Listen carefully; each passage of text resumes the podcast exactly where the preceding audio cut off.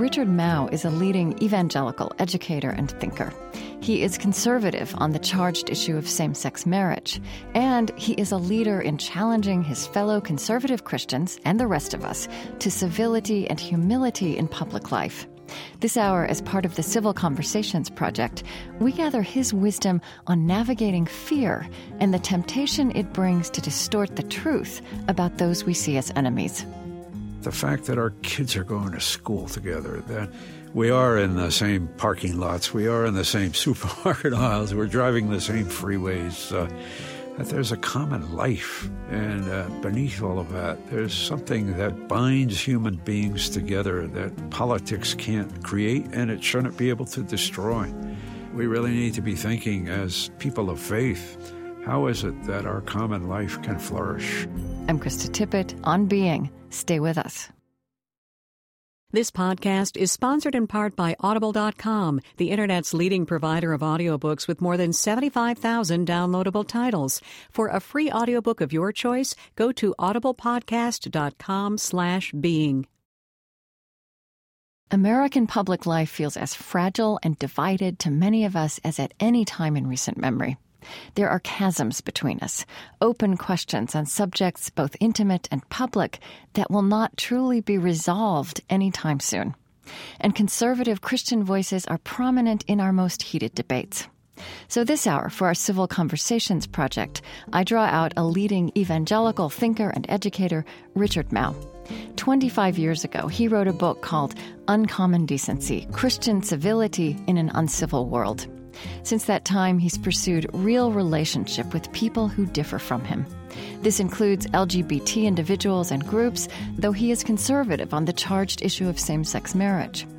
Richard Mouw believes that the measure of Christian fidelity is as much about how one treats others as about the positions one takes. And he insists that we all must find whole new ways to be in relationship with different others, even while holding passionate disagreements. He offers historical as well as spiritual perspective on navigating fear and the temptation it brings to distort the truth about those perceived as enemies. For Christians who take the Bible seriously, it isn't that we have these convictions and then we also got to try to be civil. But the truth element of civility is itself one of the convictions. From American Public Media, I'm Krista Tippett. Today on Being, Restoring Political Civility, an Evangelical View.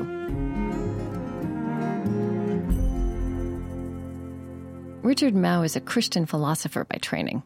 Since nineteen ninety-three, he's been president of Fuller Theological Seminary in Pasadena, California. This is one of the largest centers of evangelical higher education in the world, with more than four thousand students from over one hundred denominations and seventy countries. Richard Mouw himself has long been a kind of bridge person in U S Christianity, insisting that Christian virtue must be measured by how people are treated as much as by the positions one takes. Mouw himself became estranged from the church for a number of years in his early adulthood in the nineteen sixties. At that time, he was involved in the civil rights movement, on which he felt his church had been sinfully slow to engage. He came back to an evangelical tradition that he experienced as a contrast to the fundamentalist intolerance with which he was raised. The kind of evangelical, fundamentalist Christianity that formed me early on uh, had a very strong streak of incivility. You know? mm. uh, we were people that uh, we not only had enemies, but we felt that it was essential to our our spiritual identity that we have enemies, you know? Right, because it was about oh, you, defining yourselves over against, right? Yeah. Mm-hmm. And uh, I've been thinking about this lately in terms of uh, the, the Pope going to Scotland.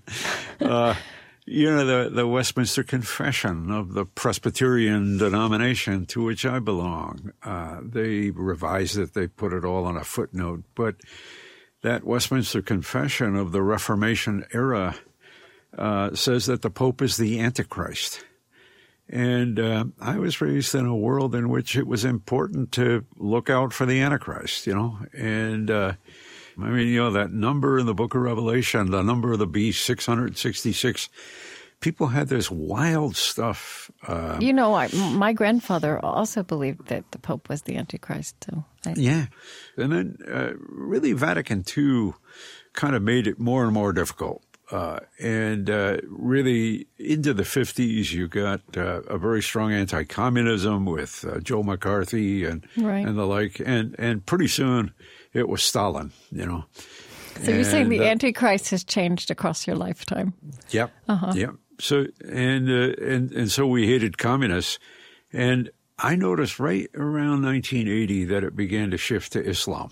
Hmm. Really, and that early? You're getting, yeah, and you're getting a lot of uh, today, you know, overtly anti anti Muslim stuff, and uh, it's almost as if we've always got to have somebody that we we feel legitimate Uh, about really hating, and uh, that's, I think, intrinsic to the kind of uh, fundamentalist Christianity uh, with conspiracy theories and antichrists and beasts and mm-hmm. all the rest. And, and so, you know, to to all of a sudden start thinking about civility and uh, not allowing yourself to get into that kind of thing has been a kind of a shift for me spiritually. Right.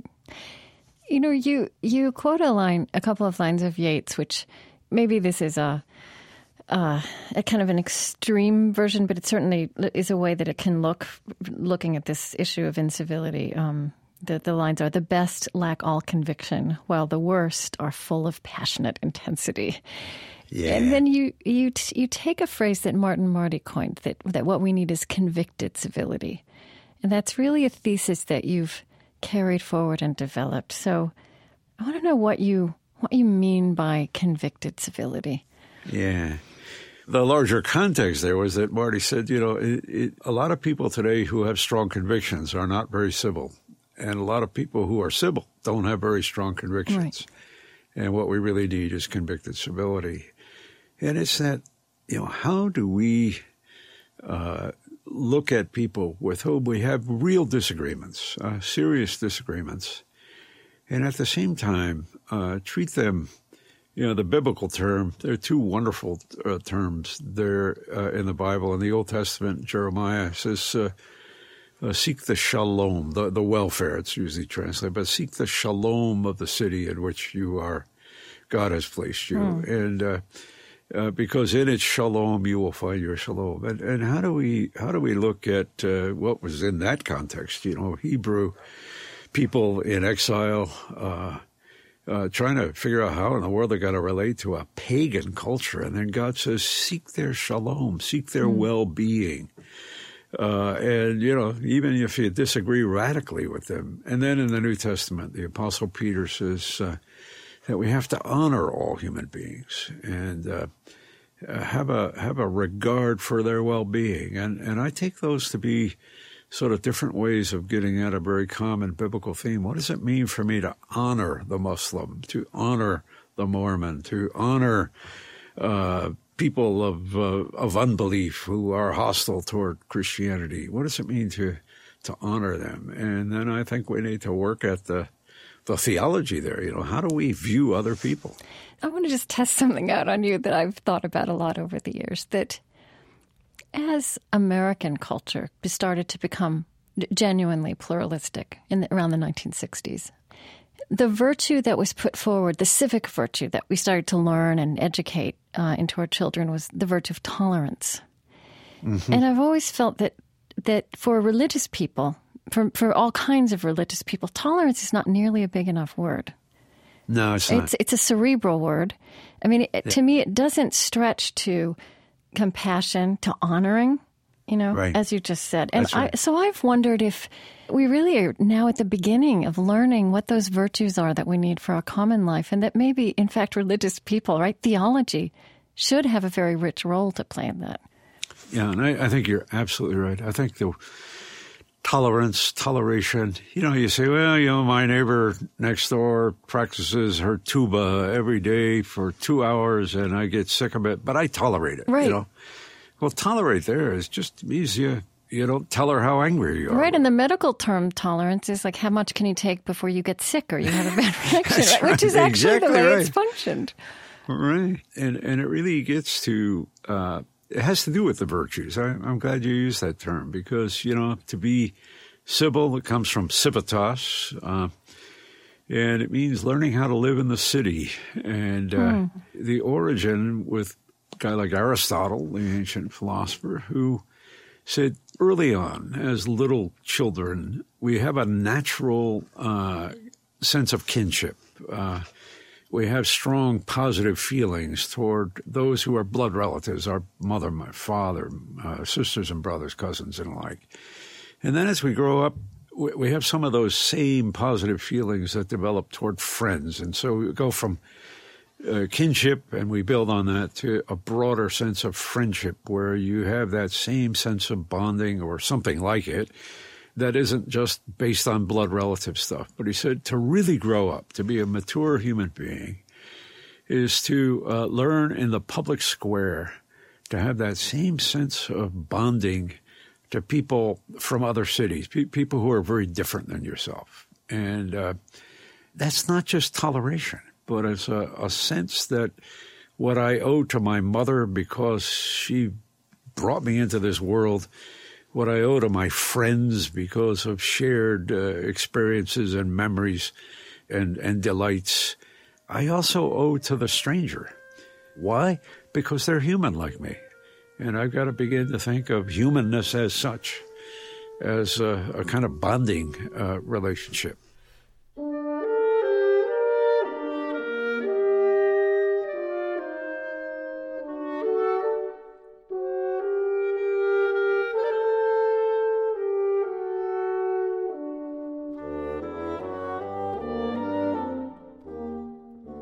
What you just said is powerful. And then at the same time, I'm I'm not telling you anything new. I mean, you are an evangelical educator, philosopher, leader. Um, and you also know that evangelical Christians and, and other, some other forms of Christianity have been very closely associated with incivility in recent years, especially in American political life. Now, that's it's not the whole story of evangelical Christianity or Christianity, but, but that, that association is undeniable. So partly what I want to do is uh, I want to uh, try to get a, your sense of the big picture here. I, I would say right now, as you and I are speaking, a lot of Americans may have the sense, again, anew, that there are some really vitriolic and damaging religious sentiments and voices um, that, are, that have become very vocal in our public life. And I want to know what you think this does and doesn't have to do with the evolution of evangelical Christianity in public life. So, you know, we've yeah. talked about this a lot on this program in the last few years. In the early twentieth century, in fact, it was the people we would today call evangelical Christians who pretty much withdrew from public life and said, we will care about private morality and, and personal salvation. At the end of the twentieth century, um, evangelical Christians reemerged in, in public life and, and in electoral political life. President Bush was in office, which was maybe the apex of that development. And then I think a lot of people felt like evangelicals got pretty quiet in the last couple of years. And then there is this surge of, I don't know, Tea Party, Glenn Beck, anti-Islamic sentiment um, that often has religious overtones. And so I just want to ask you, from your vantage point, is this a new stage? You know, how would you describe this as part of the big picture? See, I think that evangelicalism constantly goes back and forth, not only from uh, between uh, uh, sort of alienation from the culture to a kind of takeover mentality, hmm. uh, but to, back and forth between two sort of theologies uh, that bear on that. Uh, all of those decades in the twentieth century when evangelicals said, you know, we're, this world is not our home. Uh, we're bound right, for heaven. Right. And our our main job is to get other individuals saved so that they can go to heaven with us. And and uh, to try to change society is like trying to uh, rearrange the deck chairs on the Titanic. I mean, this is a, a sinking ship. Uh, that was undergirded by an apocalyptic theology, a theology that the world is getting worse and worse. And also that was the early twentieth century. You had world wars. You had global economic yeah. depression, right? I mean, there were reasons to look around and say that. Yeah, but and but also a tremendous sense of loss. I mean, evangelicalism in the nineteenth century, uh, for a good part of the nineteenth century, was the American uh, religion, you know. Um, right. you know, God Bless America, Oh, Beautiful for Sacred Dreams and all this stuff. And uh, but as George Marsden, the historian, pointed out, that uh, going from the nineteenth to the twentieth century for many evangelicals was like an immigration experience.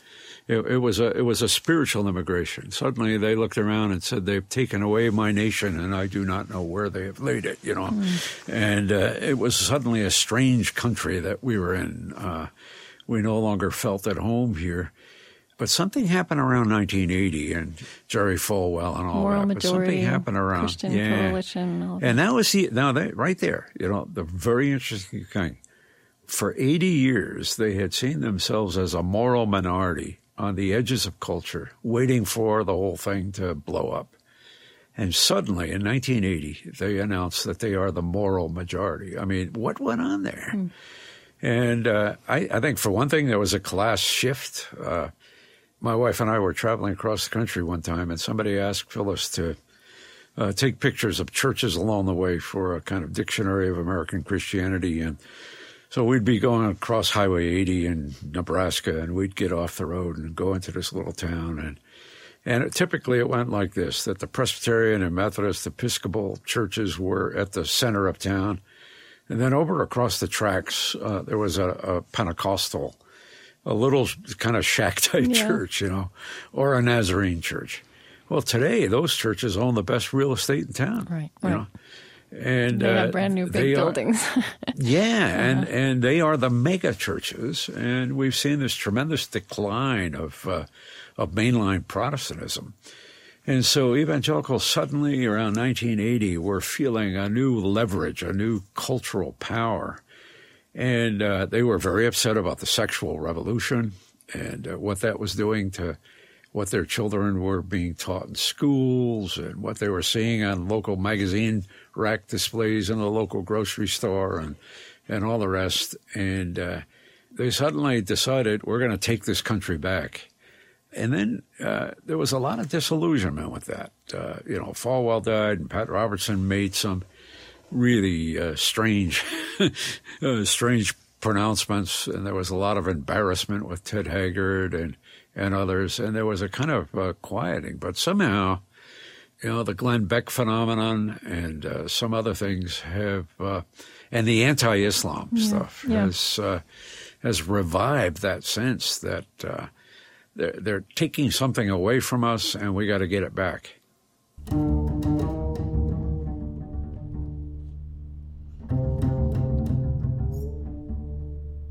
I'm Krista Tippett on Being, conversation about meaning, religion, ethics, and ideas. Today, restoring political civility. I'm speaking with Richard Mouw. He's a prominent evangelical educator and Christian philosopher. Across the years, he's helped lead evangelical dialogues with Jews, Mormons, and Muslims. He's also engaged proactively with L G B T individuals and groups, though he does not support gay marriage. Among his many books, in nineteen ninety-two, Richard Mouw published Uncommon Decency, with the subtitle Christian Civility in an Uncivil World. This was re-released in the fall of two thousand ten, an election season marked by dueling versions, not merely of values, but of history and of facts. I spoke with him at that time.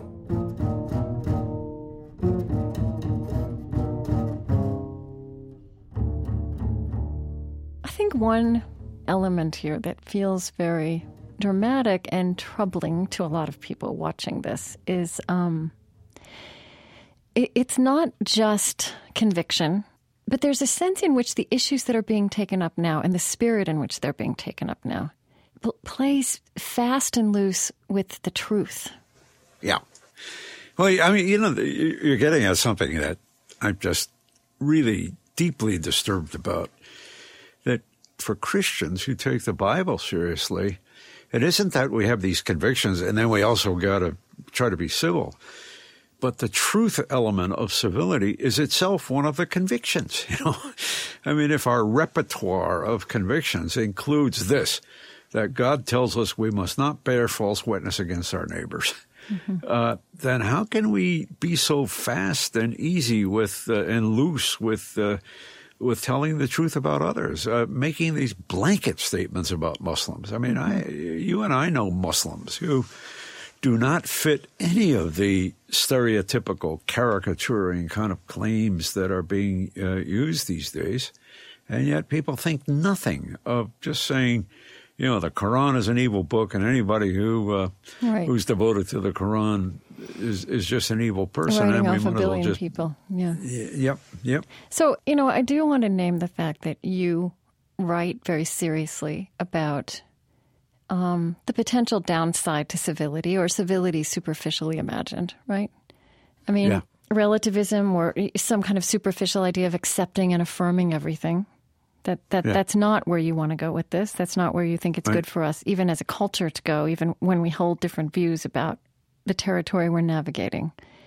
Mm-hmm. Um, where, where does where does the example of Jesus come in? I mean, how do you how do you think of Jesus in terms of uh, avoiding relativism while while being civil, while being there for others? How do you? Yeah. Well, I mean, I I think that. Uh, You know, I, I do think that Jesus is a model of civility, of convicted civility. I mean, he, uh, you know, the murmuring against him that we read about in the gospel accounts is that this is a person who associates with harlots and with uh, corrupt tax collectors and, you know, other quote-unquote sinners mm-hmm. in, in the culture. And yet it's very clear that Jesus did not approve of prostitution or of uh, compliance with the economic uh, practices of the Roman Empire, you know. Mm-hmm. And so it, it was a clear case where Jesus reached out to people, but in none of that was he sacrificing uh, convictions about what is right, what is good, what is true. And uh, some of his uh, harshest uh, judgments were for uh, people who were very condemnatory toward uh, other people and not aware of their own sin, not aware of, aware of their own shortcomings. Right, you know? right. In one of your, in some of your, I want to talk as we move forward about some of the descriptions and prescriptions you have in, in your book for a gentler Christianity. And one of them is, for starters, concentrate on your own sinfulness and the other person's humanness. Yeah, yeah. You know, actually, I I get that from John Calvin, uh, who probably a lot of people, if they know anything about the great sixteenth century reformer or have at least heard about something about Calvinism, do not think of uh, Calvinism as uh, a model of civility. Yeah. But, uh, you know, Calvin said that uh, a, a political leader who's thinking about going to war, Uh, and he was not a pacifist, and so he would say, you know, sometimes we do need to go to war. But before we go to war, he said, we, we need to go through two exercises. And the one is to uh, test out our own motives to make sure that we're not being carried away by some, you know, evil motive in ourselves, like a, just a desire to grab land or, or an un, uh, uncontrollable anger or spirit of vengeance. And then he says, and we also have to reflect on the humanity of the other person. Mm-hmm. And it's a kind of what I call a hermeneutic of uh, suspicion toward yourself and charity toward others. Here's something that um, feels important to me to name, that we have a culture of fear, right? Yeah. And we know that when human beings, as as creatures, uh, I mean, we know this from brain science now, you know, that when we're acting out of fear, we are... We are not, people are not probably capable of asking those self-aware questions that you just posed, even if they are deeply religious and believe themselves to be acting mm-hmm. in a Christian way. So how can, I mean, and how do Christian leaders like you and, and people at, at Fuller Seminary, how does theology respond both to, you know, maybe to that fear in order to make that other kind of self-awareness possible? Yeah. That's interesting because I've been talking to some of my friends about, uh, you know, some of this stuff recently. And I, I've got to say to you, Krista, you know, when when I talk to people who really like Glenn Beck, and uh, in my part of the world, I, I run into a lot of folks like that. Mm-hmm. Uh, I, I've got to be honest with you and say, one thing I can say to them is, you know, some of the things he's concerned about, I'm concerned about too. I do worry about what's happening in our culture. Uh, I do worry about the uh, the ongoing, uh, I think, very bad effects of the sexual revolution, about a lot of the stuff that uh, we see on television and in film and uh, in the in the kinds of things that are shaping our young people. And, and I think it's important to not just to say to people, oh, you're all wrong and, and you shouldn't be carried away like that, but to say, uh, I share a lot of those concerns. Mm-hmm. And what are we going to do about that? And uh, we have to be very careful uh, that we not sin in the process of uh, expressing and acting upon uh, those concerns. You know, I'm pretty conservative about about a lot of these these issues, and I think it's uh, it's very important uh, for a leader to uh, approach people who are having a hard time controlling their fears. Uh, first of all, to identify, to the degree that we can with integrity, to identify with those fears. And, uh, I mean, it's sort of what you, you know, all of us who've been through therapy and all the rest, you know, the, the therapist doesn't say, well, that's a stupid way to feel. Right. You, you tell know? somebody who's afraid how stupid they are and you back them into a corner. And and I feel yeah. like that's that's one of the dynamics of our political life now, right? Yeah. Of this incivility. Yeah. So I, I think it's important for us to uh, empathetically approach the people that we're trying to influence and trying to serve, and uh, try to point up to a better way of dealing with, with those issues, and at the same time, a more truthful assessment uh, of, of the issues, because uh, it's so easy when you're afraid to kind of uh, create a, an enemy that may not be the enemy that you, you think the person is.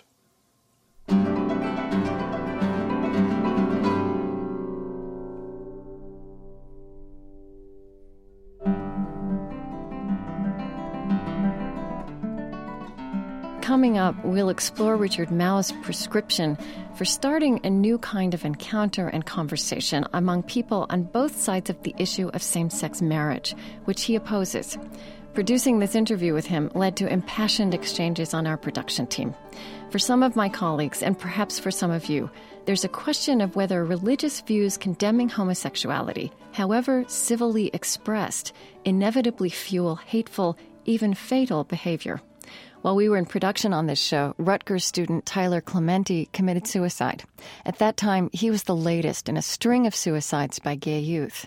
In that climate, and with Richard Mouw's perspective on my mind, I was struck by the tone in which the Southern Baptist leader, Albert Mohler, published a kindred open response to those suicides.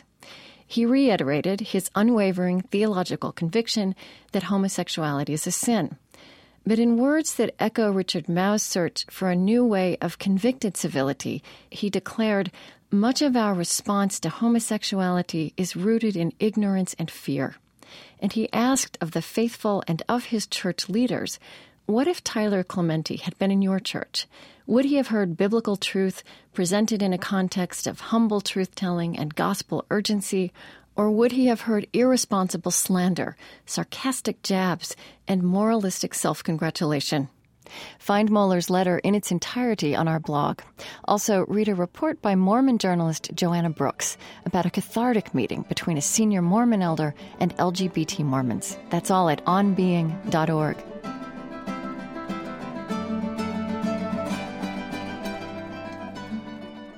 I'm Krista Tippett. This program comes to you from A P M, American Public Media. This podcast is sponsored in part by Audible dot com, the Internet's leading provider of audiobooks with more than seventy-five thousand downloadable titles and audio versions of many New York Times bestsellers. Perhaps you may enjoy memoirs from religious figures. Heavenly Man and Living Water each tell Brother Yun's story as one of China's most dedicated, courageous, and persecuted religious leaders. For a free audiobook of your choice, go to audible podcast dot com slash being. That's audible podcast dot com. Podcast.com slash being. On Being's Civil Conversations Project is supported in part by funding from the Noor Foundation, exploring meaning and commonality in human experience. Online at noor foundation dot com. I'm Krista Tippett. This is the Civil Conversations Project from On Being. Today, restoring political civility. My guest, Richard Mouw, believes that the measure of Christian integrity is as much about how one treats others as about the positions one takes. And he insists that we all must find whole new ways to be in relationship with different others, even while holding passionate disagreements. He's worked on this in his circles of influence for decades, finding models for civility amidst difference at the heart of the Bible and in the life of Jesus. Richard Mouw is president of Fuller Theological Seminary. That's one of the largest centers of evangelical higher education in the world. What gets onto the radar, what makes it into the news, are the very extreme moments and the extreme strident statements. Yeah. Um, I want to ask you, though, are there discussions happening in the larger universe of evangelicalism and, and, and charismatic Christianity, which is also represented at Fuller? I mean, you have a lot of denominations at Fuller, and you have yeah. you have a conservative liberal span as well. So is there soul-searching, is there leadership of the kind you talked about um, happening that's not making the news, that the outside world is not privy to? Yeah, yeah. I think so. I mean, what I'm experiencing with the younger generation of students at Fuller, and I also, you know, travel to a lot of uh, uh, evangelical college campuses, is that there's a younger generation coming up right now that uh, is embarrassed by the image of evangelicalism as uh, intolerant, mean-spirited. Uh, there have even been some Barna surveys that have put some numbers on this. And if you take something like sexuality, for example, and the whole all the debates over same-sex relations, I mean, a lot of uh, younger evangelicals who may very well agree with uh, the basic theology and the kind of understanding of biblical teaching that many of us have. You know, they got sisters who are lesbians, though. Mm-hmm. Uh, they went to high school with kids who came out of the closet. And uh, they just see this in much more relational terms. And uh, the blanket, angry, uh, judgmental caricaturing of the gay, lesbian community just doesn't fit their sense of, of who these folks are. And uh, it doesn't mean that there are different convictions, but it does mean that they, they interpret the overall reality in very different terms. And so I think there's a good dialogue going on in the younger generation uh, of people who are are wanting to uh, think differently, and especially when we have an opportunity in classrooms, uh, at colleges and seminaries to uh, kind of sit back and talk about these things. I mean, there, there's something wonderful about the the gift of leisure in uh, higher education, that mm. we can actually sit back in a classroom, have people read things, uh, expose them to different points of view, and then really try to work through what a sensible assessment of all of us really, really comes to. And then I, I mean, I suppose you, I mean, you are training people who are going to be out in churches who, who will yeah. take the fruits of that leisure. Mm-hmm. And I think, you know, we can learn a lot from the past. I mean, you know, you and I both knew an American culture that was uh, very racist, uh, yeah. very segregated. You don't have as strong memories of that as I do, but uh, it was really there. And uh, a lot of our friends and loved ones, uh, we were in the among the sort of in the intellectual community where uh, we were socialized to be sensitive to this kind of thing. And then we'd, we'd go home to family and friends, and they didn't quite get it, many of them. And yet today there are significant changes in uh, attitudes within those subcultures. And I think a lot of it had to do with with patient people in pulpits and in teaching roles and other kinds of leadership positions who were willing to uh, Uh, not just angrily denounce, but uh, try to tell the stories and uh, and probe some of the spiritual concerns that were at stake. And I think we need to be doing that today on many of the things you and I are talking about here.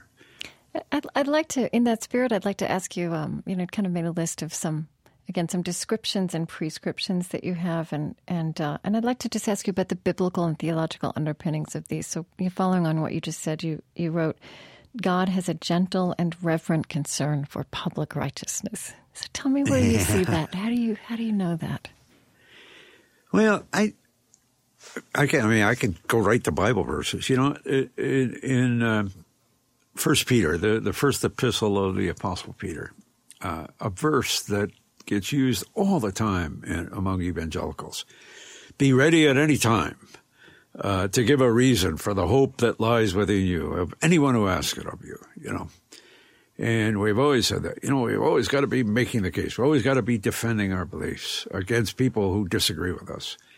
But we seldom go on and quote the next part of that verse, which is, and do so with gentleness and reverence, you know.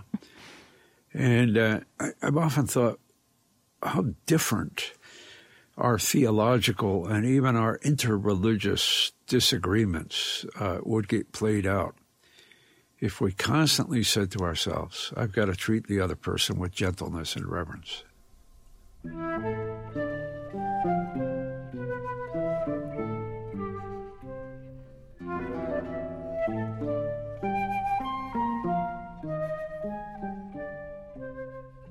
You know, I've I've experienced this in my own relations over the last decade or so with uh, with the Mormon community. You know, I'm, the the three religions that I take very seriously for dialogue are Judaism, Islam, and uh, and Mormonism, and that's just those are ones that I've chosen to concentrate on.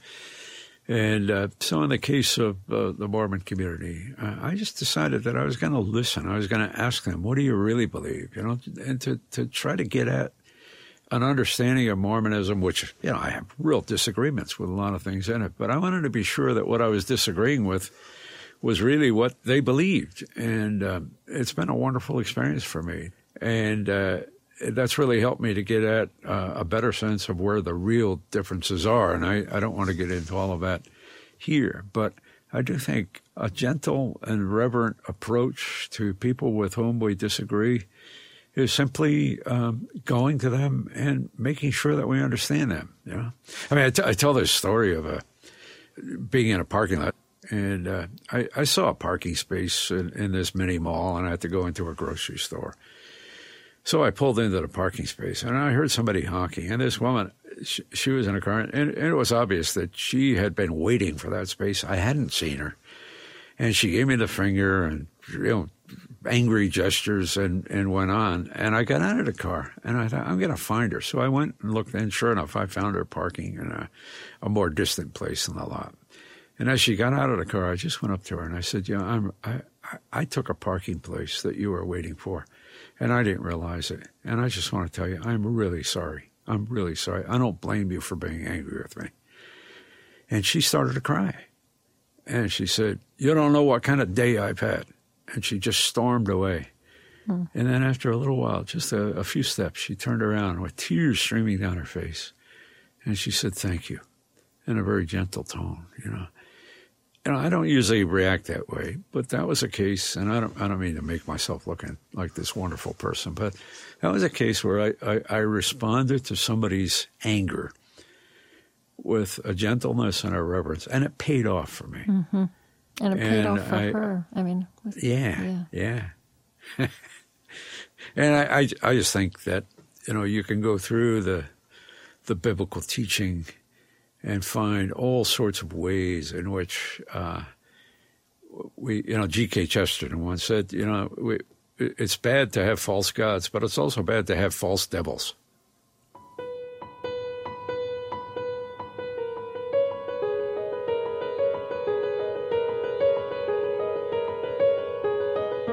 On our website, you can read Richard Mouw's short reflection titled A Civil Hug, which contains the story he just told about the parking lot encounter and another story about an argument over a fee that resulted in an unexpected embrace. Find that at on being dot org. I'm Krista Tippett on Being, conversation about meaning, faith, ethics, and ideas. Today we're exploring the role Christians, all kinds of Christians, might play in restoring political civility. My guest is a leading evangelical educator and Christian philosopher, Richard Mouw. So here's another statement from you about just an essential Christian truth, which is, in affirming the stranger, we are honoring the image of God. Yeah, yeah. No, that's right. I mean, I, I going back to that Aristotle idea that, uh, you know, we all understand kinship and then we understand friendship. But then there's this person who is neither kin nor friend, right, but we have encountered them. And what is it that links me to them if it isn't just a lot of good feelings that I have about, about people like that? And uh, what the Bible teaches is that every human being is created in a divine image. And that, this means that every human being is a, you know, and this is where, where I've been thinking more about this lately, is a work of art. Uh, and uh, seeing other people is a kind of exercise in art appreciation. And I find that very powerful, that uh, I, I I come across a person who isn't just a stranger, but maybe represents a strangeness to me that uh, initially I might feel very alienated from that person. And then to think, uh, this is a, a, a work of art by the God whom I worship. Uh, that God created that person.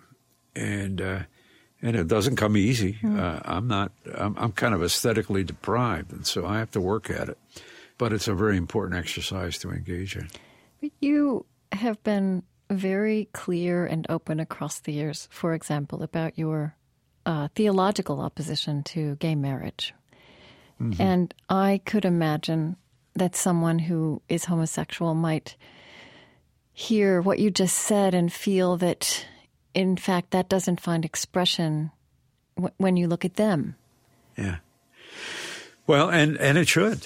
Uh, I have really tried to emphasize the fact that even in expressing our disagreements, and this is a very complicated thing, uh, but that we're dealing with people who are precious works of divine art. You know, I have argued on a number of occasions and, and, and actually gotten some very positive response from folks in the gay lesbian community that um, maybe, I even wrote a Newsweek piece on this. Mm-hmm.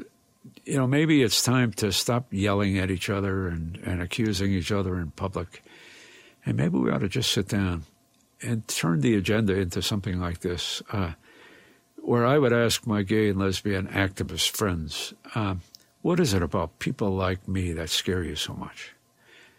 And that you, in turn, would listen to me when I say, what is it about what you are advocating That that worries me so much about the future of our culture and the world in which my grandchildren are being raised?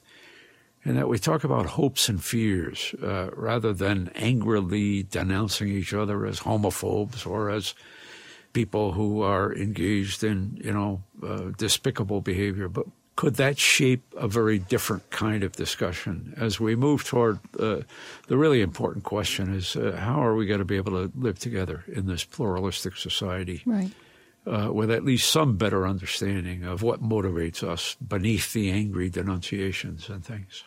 You know, I just want to read a bit of that piece you wrote in Newsweek. This was in January of two thousand nine, and it was around the Prop eight controversy. And Uh, you wrote, "Can we talk? This is a plea to your fellow citizens on both sides of this divide over sexuality. Can we talk? I ask this as someone who has been one of the angry ones, angry about things that have been said about people like me. I've been on talk shows where people phone in to call me a fascist or equate me with those who burned accused witches at the stake." One remark that hit especially close to home was made by the editor of this magazine, Newsweek. He wrote that anyone, anyone... who tries to make a scriptural case against same-sex marriage is guilty of, quote, the worst kind of fundamentalism, unquote. That hurt. I have spent several decades of my life trying to spell out an evangelical alternative to the worst kind of fundamentalism. My friends and I have argued that the Bible supports racial justice, gender equality, peacemaking, and care for the environment, views that often draw the ire of the worst kind of fundamentalists. But none of that seems to matter to folks who don't like our views about same-sex relations. And then you did end with this plea um, for people. You said you want to hear from people who worry about your views. Tell me, did people come back to you? Did you get that? yeah. Did that talking yeah. start? Yeah, I got hundreds of responses. Uh-huh. Uh, they they divided into three groups. One was just some other Christian folks who happen to agree with me, people saying thank you for, for saying what you did. The vast majority was angry stuff. Mm. Uh, but I got some wonderfully uh, poignant people who said, okay, you've asked for it. Let, let me tell you my experience. You know, I was raised in a Southern Baptist home, and uh, at a certain point I realized that uh, I was I was a lesbian, and uh, the cruelty that they had experienced, uh, it was uh, it was very gratifying that some people really took me up on it.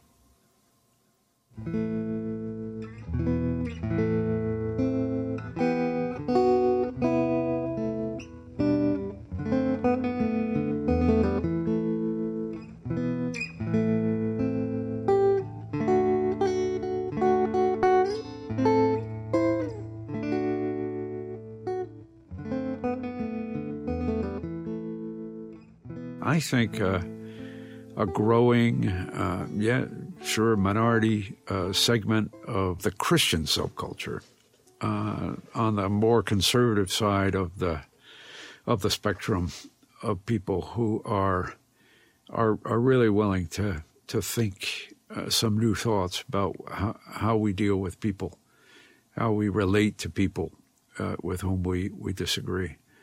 And uh, I think some of it has to do with just the telling of stories. Mm. Uh, I spoke to a group of more conservative people in a mainline denomination, and we were, you know, they, they they know that I'm on the same side they are in terms of ordination questions and uh, performing of same-sex uh, civil unions and marriages and, and the like. And uh, this couple came up to me afterward and thanked me and, you know, what's happening to our denomination and the like. And, And I, I finally just felt I had to say something to them. And I said, you know, at the same time, we need to deal with this in new ways. I mean, there are just a lot of folks out there who are, are really being hurt by the the angrier things. And all of a sudden, she started to cry. Hmm. And they looked at each other, and it was like they gave each other permission. And then they said to me, our son is gay. And uh, uh, recently he came home with his partner, and uh, we just decided that Uh, we want to stay related to our son, and that meant that we had to accept uh, the two of them into our home. And they actually agreed to go to church with us on Sunday. And uh, at the end of the service, they said, we're glad we were with you today. And they said, you know, uh, we realized that we need to uh, think some new thoughts and do some new things on this. And there are a lot of people out there right now who are just trying to figure out how they're going to deal with this uh, pastorally, in family relations, uh, friendships. And uh, it's not enough just to be standing on street corners holding up angry signs. It's not enough. It's even wrong to be right. Uh, right. standing on street corners and holding up angry signs. Nor is it very helpful when people uh, who disagree with way more conservative types uh, simply constantly yell at us that we're homophobes and fascists. You know, one thing you wrote is being civil isn't just trying to be respectful toward the people we know. It is also to care about our common life. And, you know, that might seem like a really simple sentence, but those words, our common life, which you italicize, jump out at me. Um, because that phrase has almost become foreign in American cultural discourse. Yeah. Yeah. Isn't it amazing? I mean, my my Catholic scholar friends have... Uh, some of them have written on the whole idea of the common good, mm-hmm. you know. And uh, it's a biblical idea. I mean, going back to that Jeremiah passage, you know, seek the welfare, the shalom of the of the city in which I've placed you. And uh, we ought to be, and then when we think of a common life, you know, that the fact that our kids are going to school together, that uh, we are in the same parking lots. We are in the same supermarket aisles. We're driving the same freeways. Uh, we're attending the same uh, churches and synagogues and mosques and, and, and all the rest. And and it's not just a, a political bond, but that right. beneath all of that, there's something that that binds human beings together that politics can't create and it shouldn't be able to destroy. And uh, that we really need to be thinking as uh, people of faith, uh, how is it that our common life can can flourish? And uh, uh, even if it isn't going to be perfect and it isn't going to fit all of our convictions, uh, how can we have a, a flourishing common life together?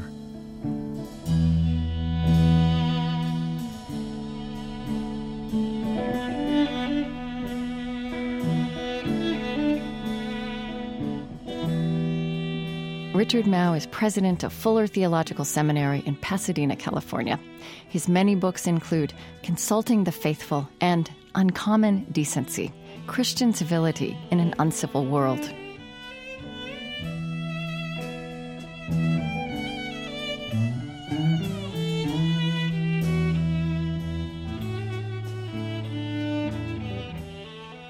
So, can we build a flourishing common life even while holding deep disagreements on intimate, difficult issues? This is a core animating question of this Civil Conversations Project, ideas and tools for healing our fractured civic spaces. Find this conversation with Richard Mouw and other voices of wisdom, poetry, and practicality at on being dot org. They include the civil rights elder Vincent Harding. He describes how Martin Luther King's vision might speak to our current domestic confusions and divisions. With a long lens on history, Vincent Harding also shares how lessons of that time can be powerfully useful for the young of today. Use these shows and transcripts as resources for new conversations in your family and community, and tell us what happens. Find it all at on being dot org. And consider joining the rich community of dialogue on our Facebook page at facebook dot com slash on being, or follow us on Twitter, our handle at beingtweets.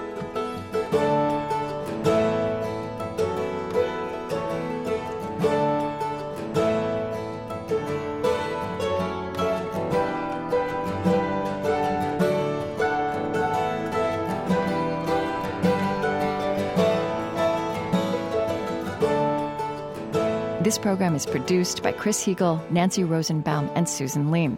Our web developer is Ann Breckbill. Trent Gillis is our senior editor. Kate Moose is executive producer. And I'm Krista Tippett.